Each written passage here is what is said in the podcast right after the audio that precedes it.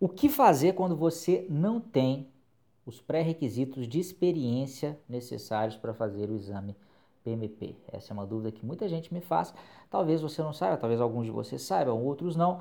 Ah, para fazer a certificação PMP, você tem que ter pelo menos 4.500 horas de experiência em gerenciamento de projetos, não é só participando de projetos, né? coordenando de alguma maneira projetos, é, divididos em no mínimo 3 anos. Muita gente está nessa situação e fica naquela, ah, mas eu não tenho os pré-requisitos, então eu não vou fazer nada. E não fazer nada é a única coisa que você não deve fazer. Né? Se você ficar de braços cruzados, aí mesmo é que você não vai conseguir essa experiência e nunca vai conseguir certificar e nunca vai conseguir se firmar como gerente de projetos. Então, se você não tem essa experiência, você tem que correr atrás dessa experiência. E para que as pessoas te deem a possibilidade de ter essa experiência, você precisa se tornar mais atrativo para o mercado.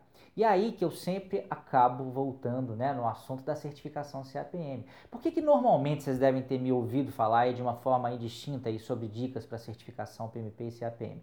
Porque, primeiro, eles têm a mesma base, né? A prova, na realidade, é baseada principalmente nos conhecimentos do PMBOK, tanto a certificação PMP quanto a certificação CAPM. O que muda de uma para outra é o nível de dificuldade das questões e o nível de profundidade das questões.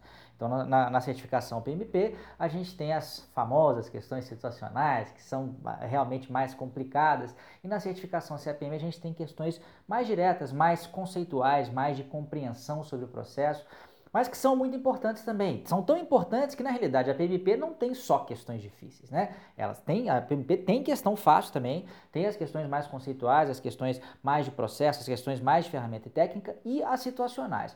Então, ao fazer a certificação CAPM, esse recado é para você, quer dizer, que ainda não tem os pré-requisitos para a PMP. Faça a CAPM por quê? Primeiro, você vai estar tá se capacitando, você vai estar tá aprendendo muito mais sobre o PMBOK num nível de profundidade que certamente você não teria condição é, é, de aprender de uma outra forma. Né? Esse é o primeiro motivo. Segundo, ao se preparar para a CAPM, você vai conseguir passar na CAPM e você não está perdendo esse estudo para a PMP, não. Depois, quando você completar a sua experiência para fazer a PMP, você já vai ter estudado uma boa parte, você já vai estar tá aplicando isso no, no seu dia a dia. Então, na realidade, você está dando só um passo né? é, é um passo inicial para chegar lá. Né? É, é, eu diria que para que as pessoas comecem a olhar para você e te dar essa experiência, elas precisam ter alguma segurança de que você não, não vai fazer bobagem ao, ao, coordenar um projeto, mesmo que ele seja pequeno. E se você tem um título como a certificação CAPM, você vai ter condição de dar né, essa, essa segurança inicial mínima. Você também vai estar tá mostrando uma atitude de aprendizagem, uma atitude de que você está correndo atrás de se aperfeiçoar para ser realmente um bom gerente de projetos. E isso certamente vai aumentar a confiança de outras pessoas é, em você. Então, os benefícios que a certificação PMP trazem no nível uh, mais alto, quer dizer, no nível de projetos maiores, a certificação CAPM ela traz é, no nível talvez um pouco mais baixo para que você consiga adquirir essa experiência aí para poder é, é, dar saltos maiores. Uma outra coisa que eu recomendo também é que você tenha uma atitude proativa dentro do, do, seu trabalho de eventualmente começar a perceber, e à medida que você vai estudando com mais profundidade, na medida que você entra, por exemplo, no estudo para certificação CAPM, você vai sacando melhor o que, que é projeto, o que, que não é, o que, que pode ser considerado projeto, o que, que pode ser gerenciado como projeto.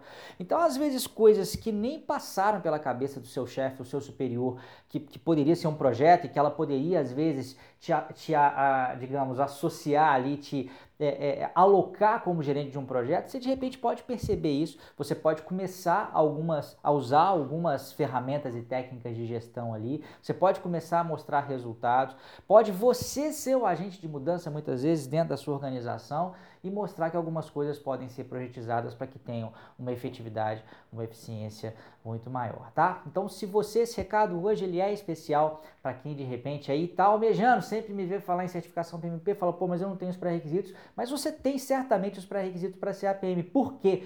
Para ser APM, a experiência não é obrigatória. Porque na verdade, ser APM basta você ter um curso é, é, é, de segundo grau e também ter um curso de pelo menos 23 horas é, é, na área de gerenciamento de projetos. Né? Você pode ter ou o curso de 23 horas ou 1.500 horas de experiência trabalhando em projetos, não gerenciando projetos. Né? Mas eu diria que o mais fácil aí é fazer um curso de 23 horas. Né? Inclusive, dia 12 de junho começa o meu curso preparatório, que tem muito mais do que 23 horas, e serve também como pré-requisito para você fazer a CAPM, CAPM. Então, assim, certamente eu imagino que, a menos que você não tenha segundo grau, você tem condições de muito pouco tempo ter os pré-requisitos para CAPM e começar é, é, nessa jornada aí, né? Dar esse primeiro passo.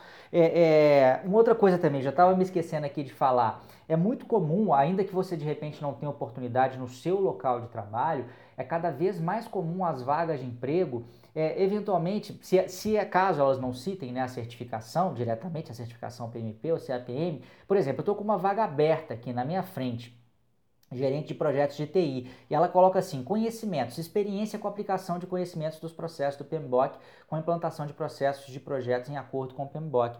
Ou seja, se você tem a certificação CAPM, você vai estar testando que você tem conhecimento muito forte e sólido a respeito dos processos do PMBOK e vagas que têm descrição parecida com essa é, que eu acabei de citar aqui, certamente é, é, vão ser mais uma opção é, de trabalho para você, tá bom? Uh, só para finalizar, eu queria lembrar que amanhã, se você está na minha lista de e-mail também, você já deve ter recebido, eu vou, vou colocar aqui pelo WhatsApp também, começa a quinta edição do workshop Certifica GP, que é um workshop muito legal. É, eu estou dando essas várias dicas aqui meio esparsas, né? Cada dia eu falo de uma coisa, mas os workshops são quatro vídeos e eles são todos encadeados. Então, no primeiro vídeo eu falo da importância da certificação, eu conto a minha história com a certificação, é, eu vou falar de novo sobre esses pré-requisitos para PMP com mais profundidade. Eu vou dar uma série de dicas é, é, encadeadas, né, umas linkadas com as outras, além de, de, como é que você tem que estudar, como é que você pode se preparar melhor. Então, assim, como complemento a esses áudios que eu estou colocando aqui para vocês, não deixem de participar também do Certifica GP. Eu vou estar tá colocando a partir de amanhã, né, sempre que sair um vídeo, os vídeos não saem todos os dias, são quatro vídeos, mas a gente tem um espaçamento entre um e outro, justamente para você ter tempo de assistir com calma. Todo dia que a gente divulgar, então, o vídeo é um dos quatro vídeos da quinta edição do Certifica GP, desse workshop que é gratuito, é online e ele não é ao vivo, então você pode ver na, na hora que for melhor para você, né? A gente vai estar tá disponibilizando aqui e eu quero que você é, venha comigo é, nessa jornada também, tá bom? Grande abraço e até a próxima. Tchau, tchau.